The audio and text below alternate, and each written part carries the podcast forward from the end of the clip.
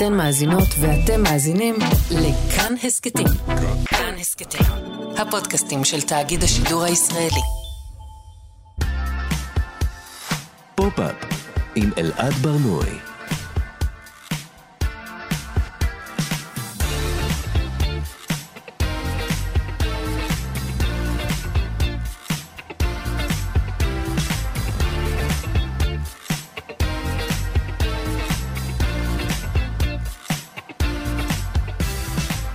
שלום, בוקר טוב, כאן תרבות, אתם על פופ-אפ. בכל שבוע אנחנו מדברים כאן על התרבות שמעניינת באמת. כל יום חמישי בשעה 10 ב-105.3, ב-104.9 FM, ניתן להזין לנו גם כהסכת, באתר של כאן, ביישומון של כאן וביישומוני המוזיקה והסכתים השונים. איתי באולפן טל ניסן שמפיקה את התוכנית, וטכנאי השידור יובל יסוד, בוקר טוב לכם. על עריכת הגנום התרבותית אמיר צוברי, אני אלעד ברנוי, בואו נתחיל.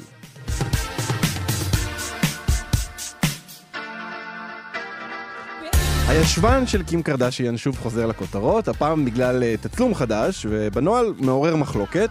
אנחנו נפרק את התצלום הזה לגורמים, ונמתח קו בינו ובין תצלום מפורסם אחר, של המלכה אליזבת השנייה, שהלכה לעולמה השבוע, שכמו קרדשיאן, חושפת בו משהו שאולי היא לא הייתה אמורה לחשוף. בין הפשוטה, דרך נונו ועד אילן פלד, נדבר גם על המקום של דמויות בדיוניות, אה, או שמות במה, בתרבות הפופולרית, נשאל מה מתאפשר להן שלא היה מתאפשר להן בשמן האמיתי, ואיזה תפקיד יש להן מול הסדר החברתי. נדבר גם על הרשת החברתית בי ריל, שמצהירה שהיא מכריחה את המשתמשים שלה להיות אותנטיים ואמיתיים. ננסה להבין בכלל מה זה אותנטיות ברשתות החברתיות, ואיך כל זה קשור לאקזיסטנציאליזם, אני אהיה צריך להתאמן להגיד את המילה הזאת בתוכנית הזאת. גם על דמותו של קופידון והקשר שלו לדמות אחרת לגמרי, דמות הידיד ההומו, על כל זה אנחנו הולכים לדבר. יש לנו תוכנית עמוסה מאוד. אבל לפני הכל, בואו נשמע כמה צלילים עם DJ Snake, Spinall, Summer Walker ו Äyanna, Power.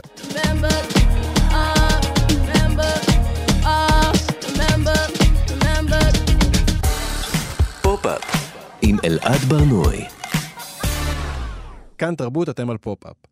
הישבן של קים קרדשיין עמד במרכז הדיון התרבותי יותר מפעם אחת. בנובמבר 2014, כוכבת הריאליטי, אשת העסקים, קונגלומרט התקשורת, הצטלמה לשער אה, של מגזין פייפר האמריקאי, היא לבושה שחורים בדומה לצבע השיער שלה, אבל מה שמשך את תשומת הלב הוא הישבן שלה, שהיה חשוף לגמרי. לכתבה וגם לתצלום קראו לשבור את האינטרנט, וזה בדיוק מה שקרה. התצלום הפך לוויראלי, והישבן של קרדשיין הפך לסימן ההיכר שלה ולסמל של תקופה, אפשר לומר. מאז חלפו שש שנים, קים קרדשן הספיקה לשבור את האינטרנט מספר פעמים, מכל הסיבות הלא נכונות, והנה, בשבוע שעבר, במסגרת ראיון איתה, התפרסם תצלום חדש שלה, שבמרכזו שוב מופיע הישבן המפורסם. התצלום שצילמו צמד צלמי האופנה Mert and Marcus התפרסם על השער של מגזין Interview האמריקאי בגיליון ספטמבר, שהנושא שלו הוא החלום האמריקאי.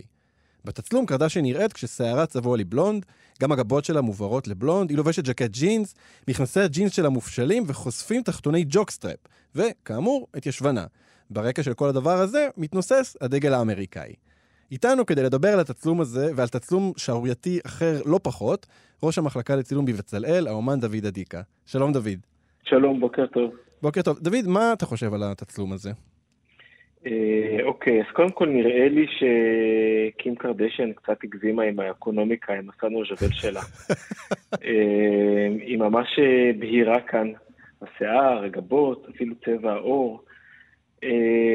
וכשדיברתי עם חברה על התצלום הזה, אז היא כזה תהתה בפניי בקול רם, היא שאלה האם המותג של קים קרדשן איבד כיוון. Mm. אז אה, זה קצת, אה, אפשר להתחיל מזה, זאת אומרת, אה, אולי קצת לחשוב באמת מה, מה עבר לקים קרדשיאן או לצמד הצלמים שצילמו את התצלום הזה, מה עבר להם בראש.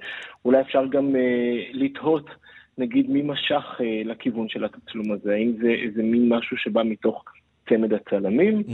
מהעולם התרבותי שלהם, או שזה דווקא קשור יותר לעולם התרבותי, נגיד, אה, של קים קרדשיאן, שמנסה אה, אולי אה, להמציא את עצמה מחדש. אני, אני רוצה לדבר על המתח הזה בין הצלמים למצולמת, אבל מה שבעצם אתה אומר, אנחנו רואים כאן אולי איזושהי, לפחות למראית עין, איזושהי כניעה אולי לאיזו אמריקאיות לבנה, לדמות ה American white chick? אה, כן, היא כאילו, קים קרדשיאן קצת נראית כמו קאובוי. אה, זאת אומרת, אה, כשמסתכלים גם על מה שהיא לובשת או על מה היא חושפת, נגיד הז'קט ג'ינס, המכנסי ג'ינס, ה jockstrap, זה כזה, אני חושב שזה מנסח, יותר משזה מנסח מודל נשי, זה מנסח איזשהו מודל גברי, ופתאום mm. יש כאן, אם נגיד הזכרת את התצלום מ-2014, אז דרך הדיוקן הישבני היא בעצם צועקת נשיות, או נשיות חדשה.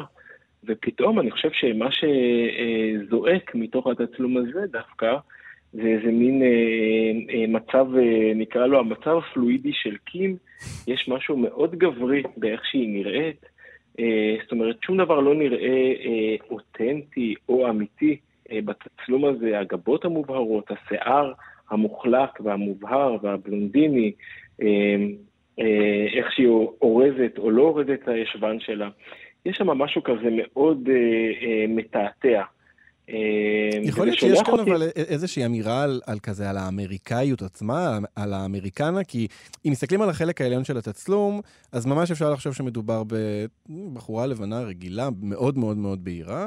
ופתאום מסתכלים למטה, ובאמת הדבר הזה, הממדים של הישבן, וגם איך שהוא מצולם, מאוד מאוד טורף את הקלפים. אתה מסתכל, וזה קצת, זה, זה פתאום, אני, אני חושב על אם היה מצולם דבר כזה עם דגל ישראל, איזה זעזוע היה כאן לגבי הביזוי של הדגל. אז יש כאן אולי, יכול להיות, אני לא יודע, איזה, איזה אמירה ביחס לאמריקאיות? זו שאלה טובה, אני בטוח שיש פה גם משהו ביחס לאמריקאיות. אני לא חושב שיש כאן איזושהי אמירה ביקורתית ביחס לאמריקאיות. Mm.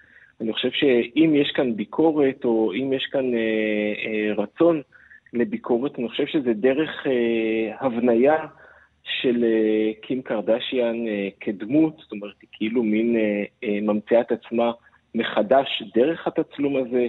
אני חושב שהכוח של הצילום, אפשר לדבר על זה, זה בעצם אה, לבנות דימוי, אה, את הדימוי שלך או שלך אה, מחדש, ובעצם מהצילום הזה ואילך, אנחנו, אה, יש לנו כבר איזה מין אה, קים קרדשיאן חדשה. זאת אומרת, היא יכולה עכשיו, אה, היא קצת, אה, לא יודע אם היא מחקה, אבל היא קצת טשטשה את התצלום הפרובוקטיבי מ-2014, ויש לנו את הגרסה הפרובוקטיבית החדשה ל-2022. זה, זה מעניין, אתה אה, יודע, אני, אני חושב על, על השערורייה, נגיד, שהתצלום הראשון אה, עורר. זה היה באמת, כולם לא הפסיקו לדבר על זה, גם היו שם תמונות שלה בעירום מלא, ואני חושב על...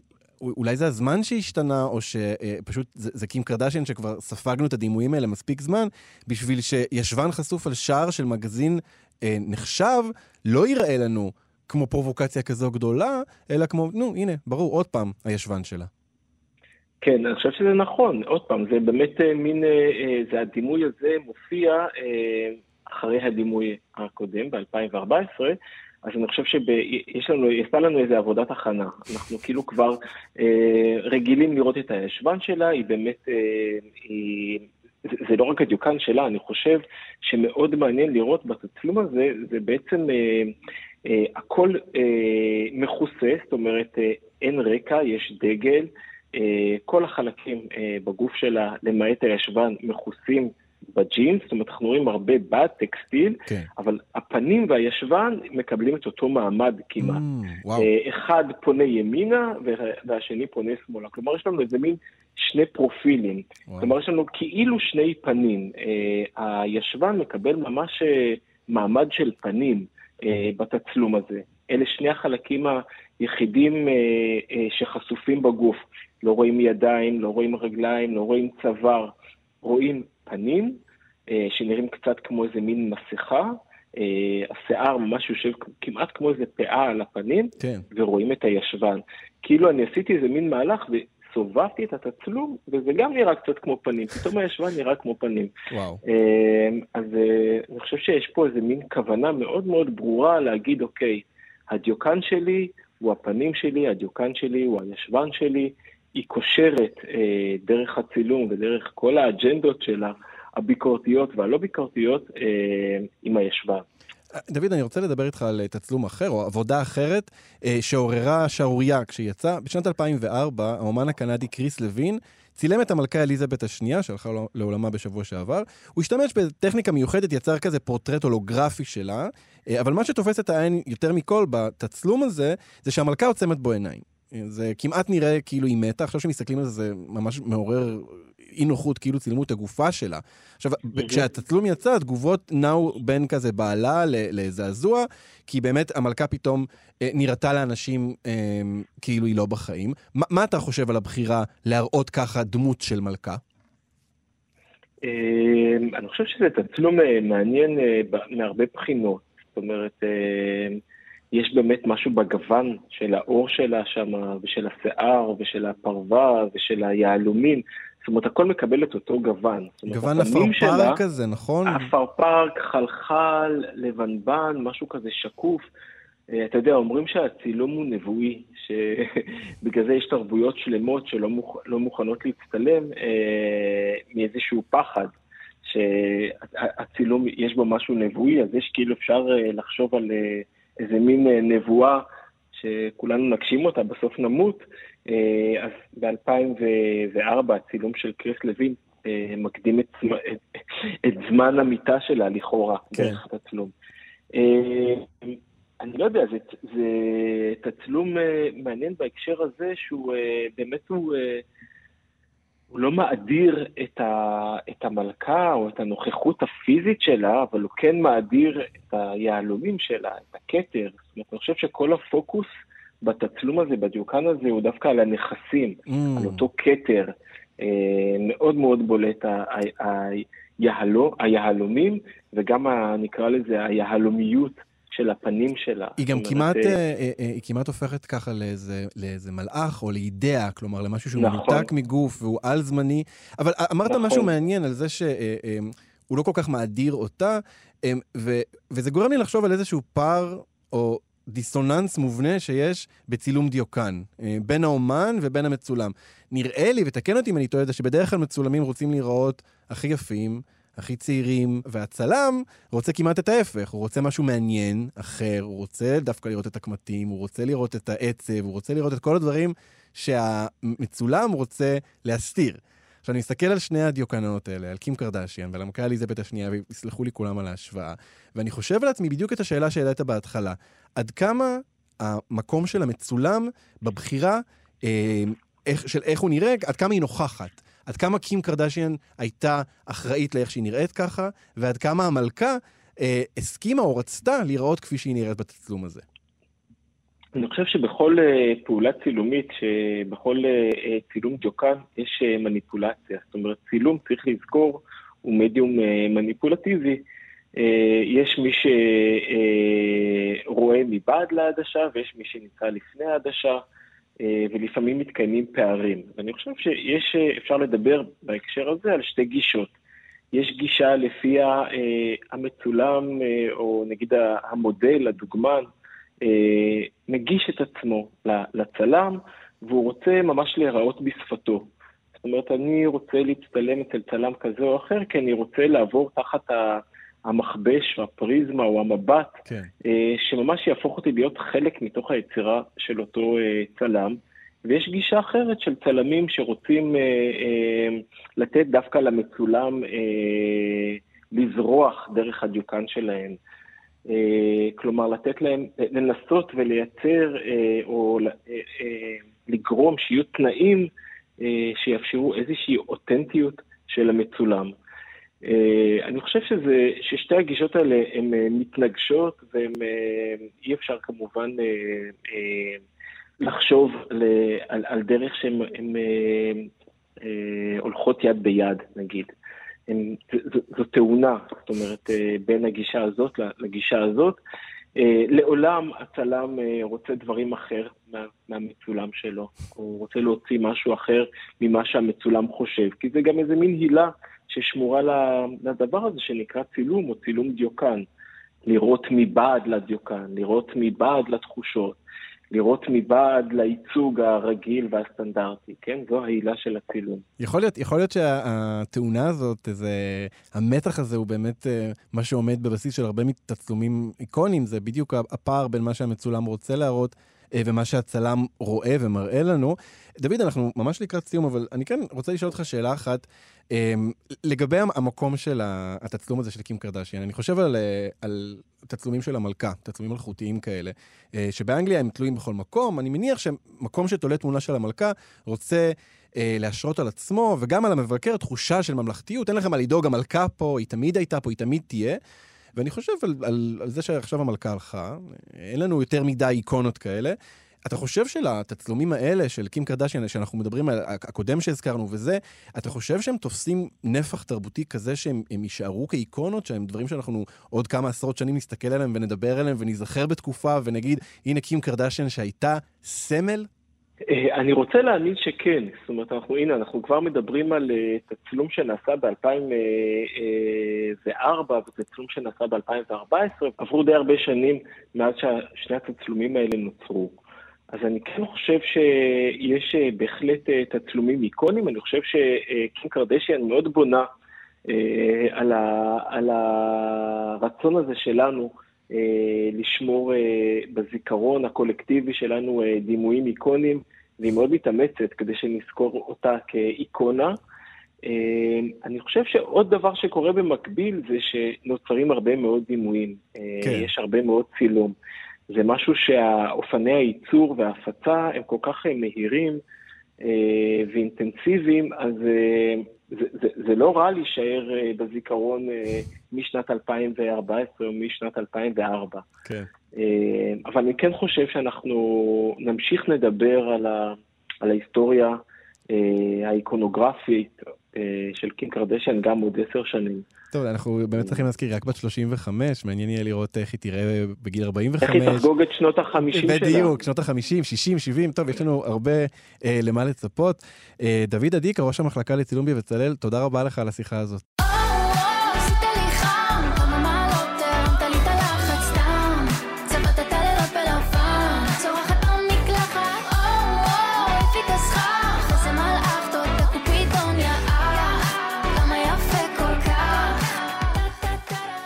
כאן תרבות, אתם על פופ-אפ. שמענו עכשיו את uh, אגם בוחבוט עם קופידון. זה שיר שחתום עליו אחד מהמחברים שלו, בר אלמליח. אנחנו מכירים את בר אלמליח מהפשוטה, אפשר גם לזהות את זה מהמילים, אנחנו עוד uh, נזכיר אותו בהמשך. Uh, בשיר הדר פרג'ון שרה על בחור חדש ומהמם שיוצאת איתו, היא מוד... מודה לקופידון על זה שהוא הכיר לה אותו, ובקליפ אנחנו רואים אותה כשהיא רוקדת בחדר השינה שלה יחד עם קופידון, שאותו מגלם הטיקטוקר עידן שלו, לבוש באוברול לבן ושרשרת פנינים, הם קופצים יחד על המיטה, שרים מול המראה, מפריחים בועות סבון, מצלמים סרטונים, או אפילו מצטרף אליה ליציאה עם החברות שלה ולארוחה עם בן הזוג החדש. קופידון הוא דמות מוכרת ואפילו שחוקה, ובכל זאת יש בקליפ הזה ייצוג יוצא דופן. והיום בגנום התרבותי אנחנו נצא למסע קצר בעקבות מקומו העכשווי של קופידון בתרבות, והקשר שלו לדמות אחרת לגמרי. בואו נצא לדרך. הגנום התרבותי כולנו מכירים את קופידון. אותו תינוק מקונף שיורה חיצי אהבה חמודים וגורם לאנשים להתאהב אחד בשני. הוא מופיע בשירי אהבה, בכרטיסי ברכה ובציורים קיצ'יים בחדרי המתנה. יש אפילו יישומון היכרויות, בסדר, אפליקציית היכרויות, שנקראת אוקיי קיופד. ולכן כשבקליפ לשיר קופידון הוא קופץ עם אגם בוחבוט על המיטה שלה כמו החבר הכי טוב שלה, זה נראה לנו הגיוני. היא אפילו שרה לו, קופידון יא אח. אלא שלקופידון החמוד שאנחנו מכירים, יש היסטוריה ממש לא חמודה. Cupid, you're a real mean guy. במיתולוגיה הרומית קופידון הוא אל אהבה. הוא למעשה גלגול מאוחר יותר של דמותו של ארוס, אל אהבה במיתולוגיה היוונית. ארוס, תשוקה ביוונית עתיקה, היה אחראי על המיניות ועל הפריון. ארוס נחשב לאל עוצמתי מאין כמוהו, אבל גם בעייתי, פראי, קפריזי ואפילו אכזרי. הוא היה מצית מלחמות אהבה בין בני תמותה ובלים אחרים, גורם לאנשים להשתגע מאהבה, בלי להתחשב בהשלכות של המעשים שלו. ארוס השתמש באהבה גם בתור עונש, ולב שבור היה הנשק הקטלני ביותר שלו.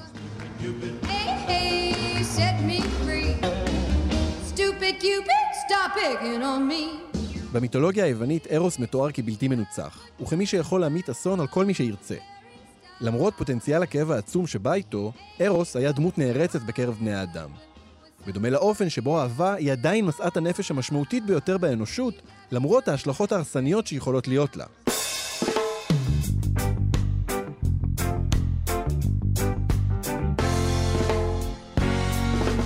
דמותו של ארוס מופיעה כבר בשנת 700 לפני הספירה, ומתוארת בתור אל בראשיתי, בנו של כאוס, ואחד הכוחות הקדמוניים ביותר בעולם. ארוס היה כוח טבע יסודי, ממש כמו האדמה. מאוחר יותר הוא תואר כבנה של אפרודיטה, וכמי שמציית לפקודותיה. בתחילה ארוס תואר כגבר נאה, חזק ושרירי, עם כנפיים זהובות, עם מגן, ועם חץ וקשת גדולים ומאיימים. דמותו המקורית של ארוס ייצגה היטב את כוחה של האהבה, ולעיתים אף סימנה את הקשר האירוני שבין אהבה למלחמה. אבל ככל שחלפו השנים, דמותו של ארוס, a.k.a קופידון, הלכה ונעשתה צעירה יותר, עד שבסוף התקופה ההלניסטית הוא הפך לפעוט של ממש. ייתכן שהדבר קשור למיזוגניה שהחלה לפשוט ביוון באותה התקופה, ולחשש מפני הרעיון שכוח חזק כל כך כמו אהבה נשלט על ידי אישה. והדרך הקלה לרסן את כוחו של ארוס היא להפוך אותו לילד, לפעוט בלתי מזיק, עם כנפיים זעירות, עם קשת ועם השפעת חיצי אהבה שאין בהם שום דבר מאיים. האהבה והתשוקה הפחידו כל כך את הגברים של התקופה, שהם הקטינו את כוחן והפכו אותן לתינוק שמנמן עם לחיים סמוקות, שגם המיתולוגיה הרומית חיבקה באהבה וברוך. קופידון או ארוס מופיעים בשלל מיתוסים וטקסטים, כשהבולטים שבהם הם אמור ופסיכה והמשתה של אפלטון.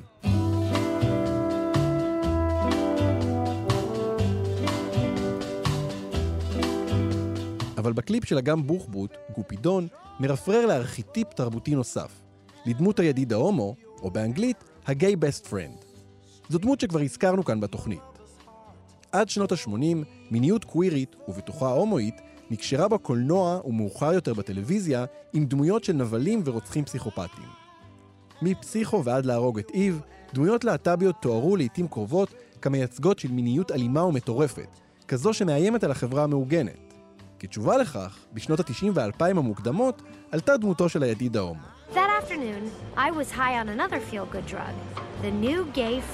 סקס והעיר הגדולה, קלולס, ילדות רעות, החתונה של החבר שלי, גלי, בכל אחת מהן מופיעה דמות משנית של הידיד ההומו. I'll have to move to New York without my best gay. What if I need an emergency makeover or last minute souffle? הוא תמיד מצחיק, תמיד סרקסטי, תמיד קצת מרושע, אבל באופן בלתי מזיק. Maybe there won't be marriage. Maybe there won't be sex. But by God, there'll be dancing. הידיד ההומו נמצא שם לשירותה של הגיבורה. הוא יעשה לה makeover, הוא ייתן לה עצות בנוגע לזוגיות שלה, כל כולו מוקדש למענה. המיניות שלו, או מושא התשוקה שלו, אף פעם לא יעמדו במרכז העלילה, וכמעט תמיד יהיו מרומזות עד כדי לא קיימות. גם בקליפ של קופידון, אנחנו רואים את אגם בוחבוט מדברת בשיר על גבר אחר, משאת נפשה, בזמן שקופידון הנערי מקפץ לצידה על המיטה ומצלם איתה סלפיז. חמוד כזה. האיחוד של קופידון עם ארכיטיפ הידיד ההומו הוא מעניין, מכיוון שהוא מסמן שני תהליכים כמעט זהים. כמו הזאב שהפך לכלב מחמד, כמו חד הקרן הנורא שהפך לדמות ודרדה ונוצצת, וכמו קופידון שהמיניות שלו עברה סירוס טוטאלי, כך גם דמות ההומו עברה תהליך של ביות והחמדה. כלומר, הפיכה לחמוד. מהרשע, מהפסיכופת, ממי שהמיניות שלו מאיימת על החברה, לחמוד ולבלתי מזיק. אבל בעוד שדמותו של קופידון היא של אל מיתולוגי, הומואים הם בני אדם, שמסתובבים ומתקיימים בעולם. ועל אף שהייצוג של הידיד ההומו החביב הוא ככל הנראה עדיף על זה של הנבל הפסיכופת, אולי הגיע הזמן שניפטר מסטריאוטיפים מיושנים, ונתחיל לראות בני אדם, את כל בני אדם, כמכלול של תכונות.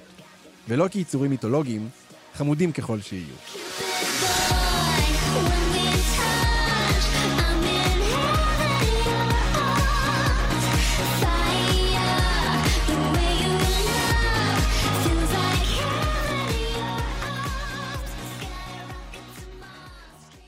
או שתקפצו, או שתקפצו לי, לא הגעתי לחפש פה צומי.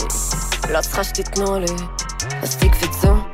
או שתקפצו לי על האיסטר ועל הבומים, עד שמי שיושב יקום אם אני כאן, אז תקפצו. על האיסטר ועל הבומים, זו הייתה הדר פרג'ון, אנחנו כאן תרבות, אתם על פופ-אפ. אה, תקפצו לי, היא אומרת תקפצו לי, אבל צריך לומר תקפצו לי או קפצו לי, למרות שאני יכול לדמיין מה היא תאמר למי שיעיר לה על זה. זה שיר הדריל הראשון בעברית ששרה זמרת. עכשיו, השאלה הראשונה שעולה לראש כשצופים בקליפ ומאזינים לשיר, גם לשירים קודמים של פרג'וני, האם מדובר בדמות? דמות של אה, ראפרית קשוחה, או של מישהי מהשכונה, כמו בשיר הראשון שלה שנקרא שכונה. עכשיו, אם אה, דודו פרוק ושפיטה יצרו דמויות טוטליות שגם מתראיינות כדמויות האלה, הדר פרג'ון מזדהה בשמה האמיתי, ונראה שהיא קצת מטשטשת את הגבול בין דמות מומצאת ובין עצמה האמיתית. יש לנו כאלה לא מעט דמויות בתרבות עכשיו. יש לנו את נונו, אה, הדמות שיצרה נעמי אהרון יגאל, הפכה לכוכבת ענקית תחת אה, שם העט הזה, וגם אפשר להסתכל על דמויות לא רק במוזיקת פופ, כמו למשל בר אלמליח, מי שיצר את אימפרית הפשוטה והזכרנו מקודם. מנגד יש לנו את אילן פלד, שאחרי שני עשורים שבהם הוא הסתתר מאחורי דמויות כמו מירי פסקל או דנית זמרת החתונות, הוציא בשבוע שעבר שיר ראשון תחת שמו אמיתי, אה, קצת כמו נצ'י נץ', שהפך יום בהיר אחד לרביד פלוטניק, ואיתנו כדי לעזור לנו להבין מה העניין עם כל הדמויות האלה, מגיש מה שכרוך, מגזין הספרות שלנו בכאן תרבות, כל יום בשעה 12, יובל אביבי. שלום יובל. שלום אלעד, איזה כיף להיות פה. יובל, כיף ש... שאתה פה. תשמע, אנחנו מכירים שמות עט, נכון? אנחנו מכירים אה, פסבדונים שאנשים מסתתרים מאחוריהם, אנחנו לא יודעים מי הם. אבל כן. למה שאומן יעטה על עצמו דמות שאנחנו יודעים מי הוא באמת? אנחנו יודעים הרי שנונו זו נעמי. למה, למה שהיא תעשה את זה? קודם כל, אני חושב שלבישת דמות זה משהו שכולנו רוצים לעשות. אה, עיין ערך אה, פורים או הלואוין או אין סוף אה, אירועים בתרבויות ודתות אחרות, שבהם ליום אחד מותר לעטות דמות אחרת, אבל גם בדברים יותר סטנדרטיים, כמו תחשוב על עצמך מתלבש למסיבה, מסיבה ספציפית, או לארוחת ערב. ואנחנו כל הזמן בוחרים בחיים מי אנחנו הולכים להיות. ראיתי לא מזמן אה, מים כזה באינטרנט, שרואים איזה מין דמות שהיא שעטנז של דברים. יש שם רגליים של חתול ו- ו- וציפור וכל מיני כאלה, וכתוב למטה, זה אני כשאני מגיע למסיבה שיש בה אה, חברים מכמה קבוצות שונות מהחיים שלי. כאילו, אני יובל בעבודה, אני לא אותו יובל מול ההורים של הילדה שלי בגן, וזה שתי דמויות שונות, ואז פתאום כשאני מבין שהילדים, אה, כשההורים אה, מהילדה. אה, מהגן של הילדה שלי מכירים את המקצועי שלי, אז אני אומר, אוקיי, איזה דמות עכשיו אני מחזיק. זאת אומרת, אנחנו כל הזמן לובשים דמויות, וזה נורא נורא מפתה. זה ברור למה אנחנו אוהבים את פורים, כי זה מאפשר לנו לצאת מהגבולות של עצמנו, גם במסיבה. כשאתה מתלבש למסיבה אלעד, אתה מתלבש אחרת, כי אתה יוצא מהגבולות של עצמך. והסיבה שאנחנו יוצאים מהגבולות של עצמנו, זה יותר מורכב מזה, אבל בחיים האישיים, אני חושב, זה שהחיים שלנו די משעממים. Mm. אנחנו אנשים די משעמם, לא אתה אלעד, אתה לא. אוקיי. אתה מדהים. אבל אני, אני משעמם קצת, החיים שלי משעממים, אני הולך, אני מוציא מהגן, אני עובד, אני מכין ארוחת ערב, וגמרנו. וזה די משעמם. עכשיו, אה, אני חושב אבל שכשאנחנו מדברים על מפורסמים, זה נעשה דיון קצת אחרת. כי אני חושב ש...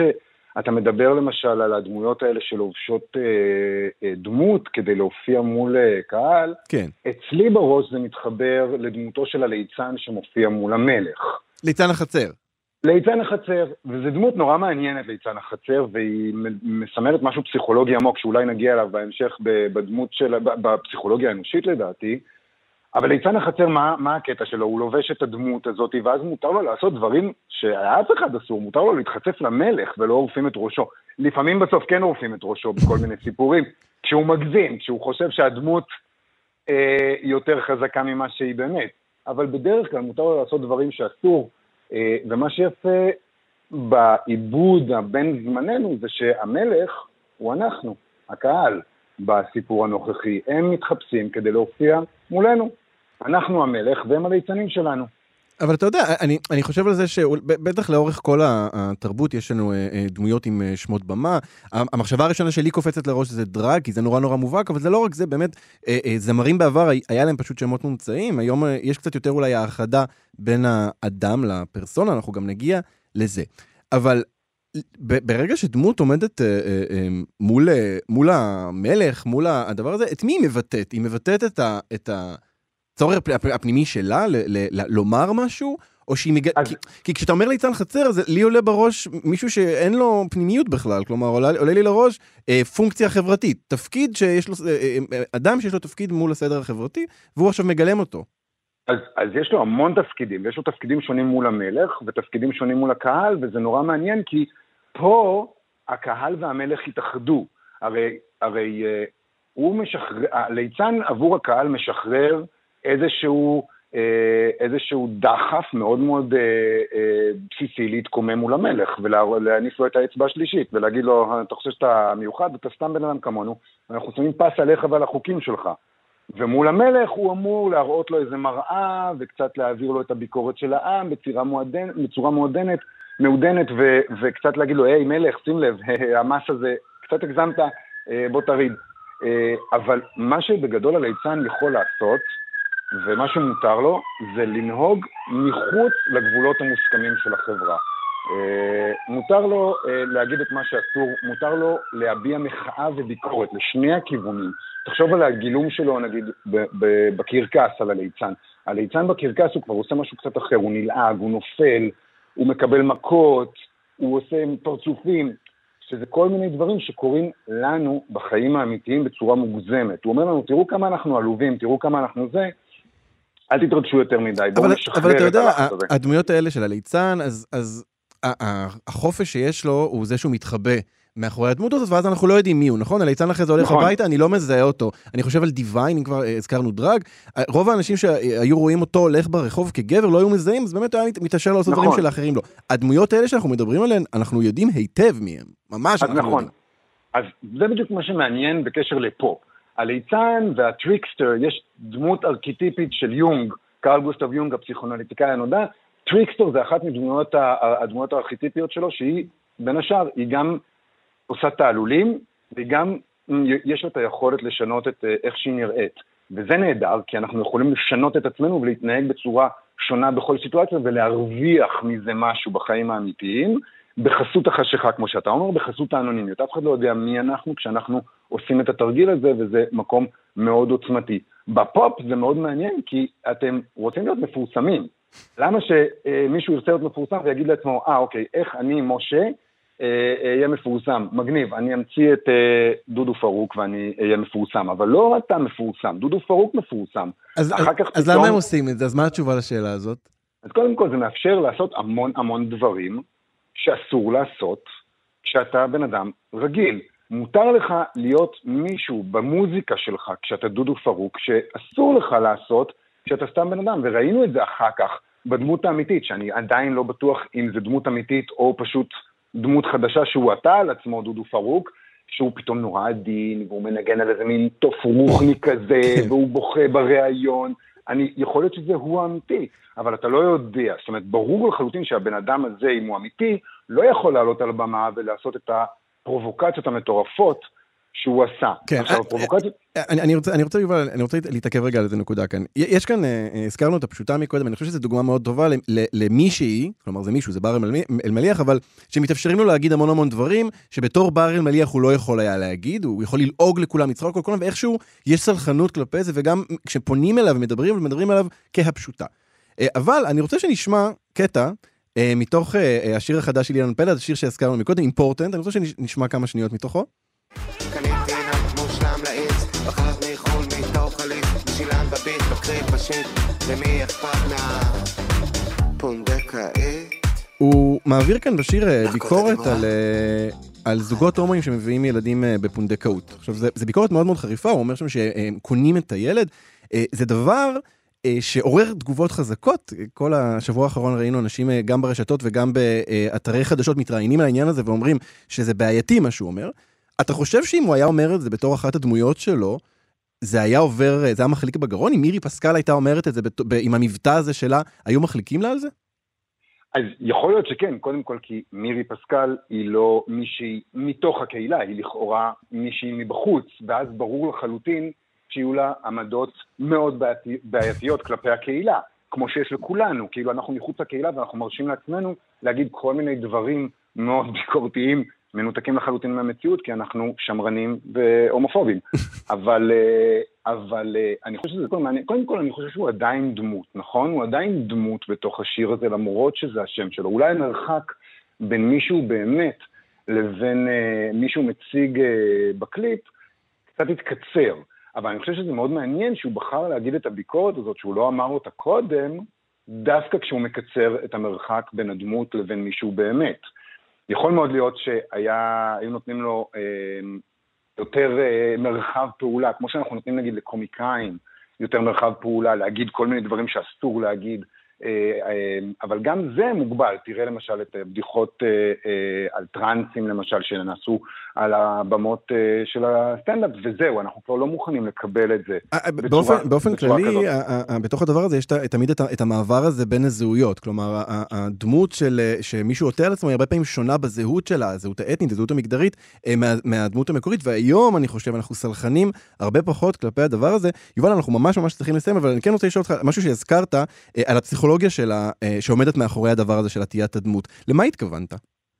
אז קודם כל, אה, ה- ה- הפסיכולוגיה, כמו שאמרנו בהתחלה, אנחנו כל הזמן צריכים לעטות דמויות אה, שונות. בשביל חוק, סטים של חוקים בחיים שלנו.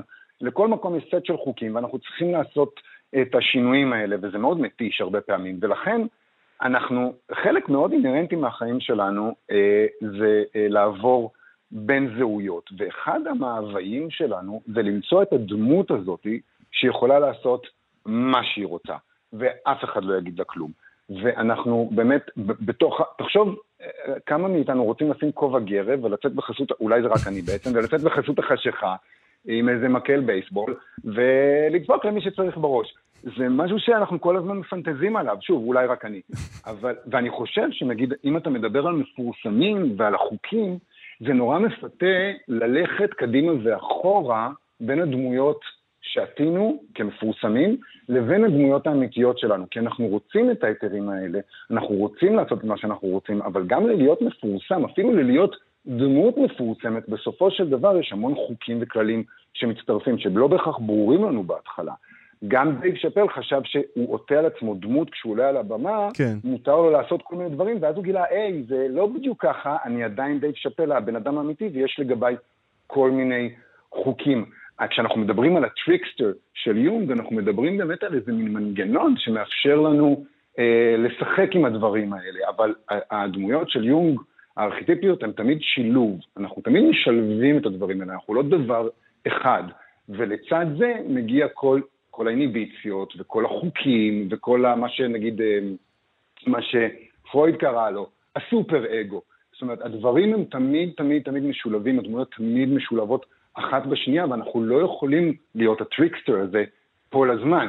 גם נונו לא יכולה להיות הטריקסטר כל הזמן, גם דודו פארוק לא יכול להיות. יש לדבר הזה זמן שאול, זו פצצה מתקתקת. בסופו של דבר, הממזרים ישנו את החוקים באמצע ההצגה. ואנחנו, ואנחנו נגלה שאי אפשר לעשות הכל. כולם מגלים את זה בסופו של דבר. הנה אילן פלד מגלה את זה עכשיו, דודו פארוק גילה את זה, שפיטה גם גילתה את זה.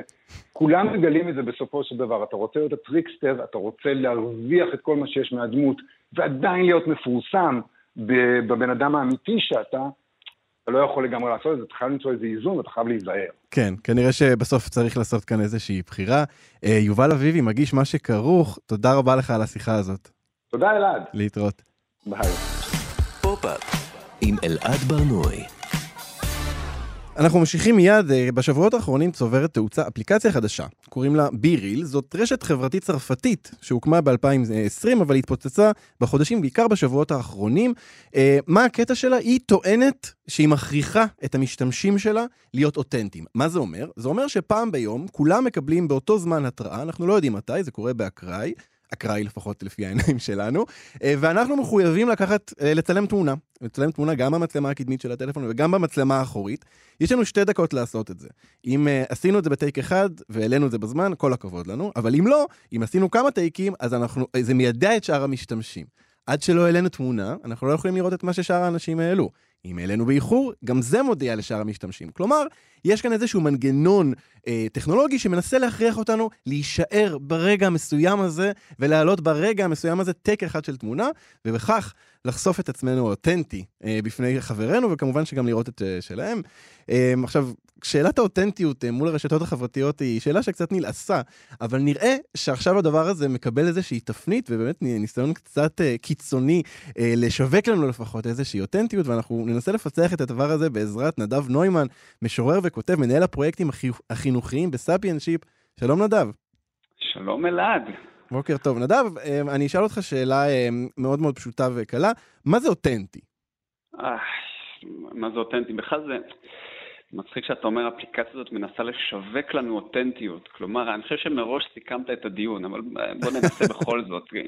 אותנטי במקור זה, מה, זה משהו שנאמן למקור, נכון? זה משהו שהוא האני המקורי, ממש הקור של הבן אדם. זה לא משהו שתמיד היה, אנשים לא תמיד חשבו על אותנטיות או על זה שהם צריכים להיות אותנטיים, זה דבר די חדש, זה בסך הכל הגיע לנו עם המצאת, ה, נגיד, העצמי המודרני, מאות ה-17, ה-18, אנשים פתאום התחילו לחשוב על עצמם כאנשים שיש להם עצמי, שהעצמי שלהם חשוב, שצריך להתחשב בו, שהוא המרכז של העולם, שהם, כן, שהם סוכנים פעילים בחברה שלהם, שהם לא סתם בורג במערכת, בורג בחברה שלא משתנה, שהחברה לא משתנה, שהם לא משתנים, פתאום היה איזה משהו שהוא הוא היסוד המקורי שלהם שצריך להקשיב לו. אז זה האותנטי כשאנחנו חושבים על, על מה זה אומר להיות אדם אותנטי. לאן זה מגיע, וזה המקור של הדבר הזה. ואם אנחנו עכשיו, אה, אתה יודע, אנחנו נגיד, אה, בוא, בוא נחזור לתחילת האינטרנט, אולי תחילת האפשרות של אנשים לשוחח אחד עם השני ברשת. אמ, זה רגע מאוד מוזר מול הרעיון הזה של אותנטיות, כי כולנו היינו בשמות בדויים. אמ, ההתחלה הייתה מאוד מאוד אמ, דווקא מזויפת, וזה היה חלק מהחופש שהיה שם. אף אחד לא היה צריך באמת לשווק את עצמו כמי שהוא באמת. נכון, לא היה צריך לשווק את עצמך בכלל, כי שיווק לא היה חלק מהעניין הזה. האינטרנט, כשהוא התחיל, הוא היה מקום לא מסחרי. לחלוטין לא מסחרי, ולכן הוא המקום שבו אתה יכול לבטא את עצמך בחופשיות, להיות אותנטי, דווקא בזכות זה שאתה לא בזהות האמיתית שלך, כלומר שאתה תחת שם בדוי, כי הייתה אפשרות לאנונימיות, בניגוד לעולם האמיתי, ושם אפשר, היית יכול לבטא את עצמך באמת, ואנחנו רואים באמת שגם מבחינה רעיונית ומבחינה אומנותית, הרשת בימים המוקדמים שלה, בגלל הדבר הזה, הייתה מעניינת הרבה יותר. אנשים לא הרגישו צורך לשווק את עצמם, הם יכלו להיות מי שהם. וזה נאמן למה שאתה יודע, הפילוסופיה האקזיסטנציאליסטית אומרת לנו שאדם אותנטי הוא אדם שמתנהג בהתאם לרצונות שלו, לאידיאלי ולתשוקות שלו, ולהתנהגות שמייצגת אותו ולא מישהו אחר. כלומר, באינטרנט המוקדם היית יכול להיות מי שאתה רוצה, בלי קשר לגזע שלך, לצבע שלך, למין שלך, למשפחה שלך, ללאום שלך, לתכונות, ה, לא יודע, הפוליטיות שמאפיינות אותך, היית יכול להיות אנונימי, ולכן היית יכול לפעול כמו שאתה רוצה, ולא לפעול לפי המכונה המשומנת שהיא החברה. ועכשיו אנחנו מזנקים קדימה, אנחנו עוברים במהירות דרך אה, אה, אה, פייסבוק ואינסטגרם, mm-hmm. וכל העשורים הראשונים של שנות האלפיים, שבאמת שם פתאום היינו צריכים כאילו... אה, לבטא את עצמנו עם השם האמיתי, עם תמונות אמיתיות, נכון? אנחנו מגלמים את עצמי האמיתי. ואנחנו מגיעים לשנת 2022, אה, שמגיעה לנו אה, אפליקציה שהיא משתמשת בכלים טכנולוגיים, כלומר בהגבלות טכנולוגיות, כדי להכריח את עצמי לבטא משהו שבעיניהם הוא אותנטי, בעיניהם זה רגע אותנטי, נכון? אנחנו הרבה פעמים מדברים באינטרנט, אומרים, הרגע הזה שבו. אנחנו מדברים עכשיו על רגע מסוים. זה אותנטי בעיניך הדבר הזה, הרגע הזה? אני חושב שזה... קודם כל לא, אני חושב שזה לא אותנטי. אני חושב יותר מזה, אני חושב שיש כל כך חוסר אמונה ביכולת שלנו להיות אותנטיים, שאומרים לנו היום האפליקציה, ביריל, האפליקציה הזאת תחליט בשבילנו מה זה להיות אותנטי, וזה יהיה הקיום האותנטי שלי. זה כמעט, זה דיסטופיה, זאת אומרת, הטכנולוגיה מחליטה מי אני, מתי אני ואיך אני. כאילו יש צליל של התראה שקופץ ואומר לי, עכשיו תהיה אותנטי. נכון. זה כמו צפירה שאומרת לי מתי להיות עצוב. זה הזיה, כאילו באיזה אופן אני יכול להיות אותנטי אם כולם ביחד עושים עכשיו את אותו הדבר באותו זמן בדיוק, וזה לא משנה אם הם מצלמים את, את הכלב שלהם ואת עצמם, יושבים על המחשב, או בחוץ, או שהם בשירותים, או אני לא יודע מה הם עושים. הרי התוכן כאן לא חשוב, המדיום הוא המסר במקרה הזה. עזוב את זה שאנשים גם מתכוננים היום לזמן של הצילום, כן? זה לא כמו שאנחנו מציגים את זה שהכל באמת, כולם בדיוק לוחצים בזמן שהאפליקציה אומרת להם, לא, אנשים מסתובבים עם כל מיני accessories כדי להיות מגניבים כשזה מצלם אותם, אנשים גם מצלמים את עצמם אחרי הזמן, עכשיו, אתה יודע, בסוף... כלומר, אוקיי. הרגע האותנטי הזה שאנחנו מחכים לו, שואפים אליו, הוא הופך להיות משהו שאנחנו מגלמים במהלך כל היום. כן, כן, כן, בסוף, אתה יודע, זה כמו שאנשים אה, לובשים basic, היום זה נהיה מאוד פופולרי, נכון? basic, ללבוש ג'ינס, T-shirt, whatever, וזה כאילו יותר אותנטי. עכשיו, זה לא יותר אותנטי, כי כל הרשתות החברתיות, אה, רשתות חברתיות, כל רשתות האופנה המהירות מוכרות לך basic. זה עוד מטבע שכיר. כלומר, האותנטיות היא טרנד. בעצם. לגמרי, היא, היא, היא אסתטיקה מסוימת שאנחנו מגלמים? בדיוק, היא לא נותנת לאנשים להיות מי שהם, היא לא נותנת לאנשים להיות מוזרים, שזה אותנטיות. היא נותנת לאנשים להיות בדיוק כמו כולם. אז אם כולם אה, מצטלמים באותו רגע איך שהם, אז עכשיו זה יהפוך להיות מטבע שכיר. אה, נדב, לא אנחנו צריכים לסיים, אבל אני מבין מהדברים שלך, אתה לא הולך להוריד את אפליקציית בי ריל ולהשתתף בדבר הזה. אני הורדתי, אוקיי. אני השתתפתי, להגיד לך שאני מתמיד בזה, אני לא חושב, אני... אני אצמיד, אני, אני מהזקנים, אני עוד בפייסבוק. אז אתה חושב אבל, ב- ב- ב- בתוך כל הרשתות האלה יש משהו, משהו נשאר שהוא הוא כן מצליח להיות איזושהי אותנטיות, או שזה הכל, הכל מדובר ב... ב- ב- אנחנו צריכים לוותר על העניין הזה? אה, לוותר על העניין הזה, אני לא יודע אם אנחנו צריכים או אם אנחנו נוותר על העניין הזה, האם אנחנו יכולים להיות עוד אותנטיים ברשתות החברתיות. אני חושב שאנשים, אנחנו צריכים לשאול את עצמנו האם אנחנו יכולים להיות אותנטיים מחוץ לרשתות החברתיות, קודם כל. ואז לראות מה הרשתות החברתיות מאפשרות לנו, כי אנחנו לא צריכים למדוד את עצמנו, את האותנטיות שלנו ביחס לאיך אנשים מגיבים לי ברשתות החברתיות. אותנטי, אני אקבל 100 לייקים, או אם אני אהיה אותנטי, אני אקבל 300 לבבות. זו שאלה שהיא היא מנוגדת בכלל לאפשרות של להיות אותנטי. ויש פה פרדוקס. אז אנחנו אולי צריכים פשוט להבין שהרשתות החברתיות הן לא משהו שקשור בכלל לאותנטיות. כן, להשתחרר מהמחשבה הזאת. יכול להיות שבדיוק את הדבר הזה, בדיוק מהדבר הזה אנחנו אה, צריכים להיפרד טוב, אני כבר שומע את אה, פרנק אושן ברקע, הוא מסמן לנו שאנחנו צריכים לסיים. נדב נוימן, תודה רבה לך על השיחה הזאת. בשמחה, תודה. להתראות. אה, זהו, טוב, אתם כבר שומעים, אנחנו הגענו לסוף התוכנית, פופ-אפ בכאן תרבות. את כל השירים מכל התוכניות אפשר למצוא בפלייליסט מתעדכן, חפשו בספוטיפיי, פופ-אפ. תודה לטל ניסן על ההפקה, תודה לטכנאי השידור יובל יסוד, תודה לתמיר צוברי על עריכת הגנום התרבותי, אני אלעד ברנוי, להתראות. אתן מאזינות ואתם מאזינים לכאן הסכתים. כאן הסכתים, הפודקאסטים של תאגיד השידור הישראלי.